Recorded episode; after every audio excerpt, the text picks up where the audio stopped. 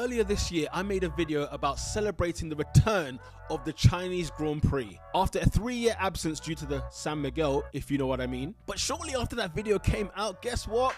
we found out there will be no Chinese Grand Prix in 2023, meaning we have to wait four years for a Chinese Grand Prix. In 2020, they can be forgiven. Listen, the world was an absolute mess, and China, God knows how bad it was over there. A lot of Grand Prix were cancelled, and F1 had to do what they could to make a 17 race season actually take place, and credit to them, they did. But we also thought that, you know, the Chinese Grand Prix will be coming back. 2021, they still were having the issues of that situation, and we couldn't have it in 2021. In 2022, it seemed to be a bit more political, a bit of unrest, as well as the Rona. And because of the 2021 cancellation, ladies and gentlemen, we got back Imola an Imola Grand Prix. However, Mr. Lando Norris, yeah, got on the podium, so I don't mind that. Gee. And check this once the vaccines were in place, China agreed an extension with Formula One to go until 2025. And just imagine the announcement of Zhou Guanyu joining Formula One for 2022, Chinese Grand Prix in place. It was looking like the feels and the combination of the cinch.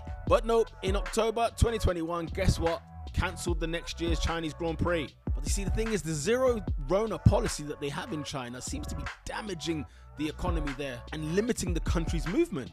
Now China had started to slowly open up borders a little bit and you know let people in and you know you had to quarantine however and take a PCR test and quarantine for 5 days. This would cause issues for the Formula 1 teams of course because there ain't nobody being in China for 5 days there's another circuit to go to. And so Formula 1 were monitoring the situation especially for the 2023 season and guess what as much as it was announced that it would be there due to now the also the political unrest as well as the Rona they had to cancel yet again. Now check this though because 2024 2024 and 2025 is all the years they've got left, and there's no guarantee we're going to be having Formula One racing in China, especially in 2024. And look at this, right? If there's two years left and we may not even get one of those, maybe even two of those, it's only going to damage the contract that China had with Formula One, and it could be possible that Formula One doesn't trust China anymore to hold a Grand Prix. And bear this in mind with the rising market in Asia and the Middle East, as well as the long awaited Africa.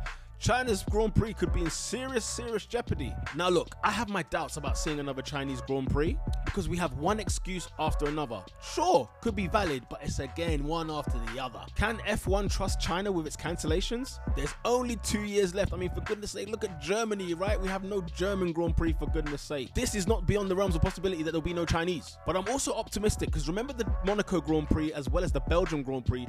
These were Grand Prix that were on their last legs, but renewed contracts were made So, will there be a Chinese Grand Prix, ladies and gentlemen? Will we see one again? I say yes. The economy in China is being hit far too much for there not to be a Formula One Grand Prix there, as well as the fact they should just ease their restrictions. Now, look, the cases may be rapid, it may be another level. I don't know anything, I'm not an expert, but my goodness, open! I think China will reverse their policy and rejuvenate the economy, the big boost that can happen in China. The potential is outrageous over there, and bring back the joy of Formula One fans in China and around the world. If you like Formula One content like this, YouTube thinks you'll like this video, or check out my latest video I did about Alex Albon's strongest year being in 2022. What?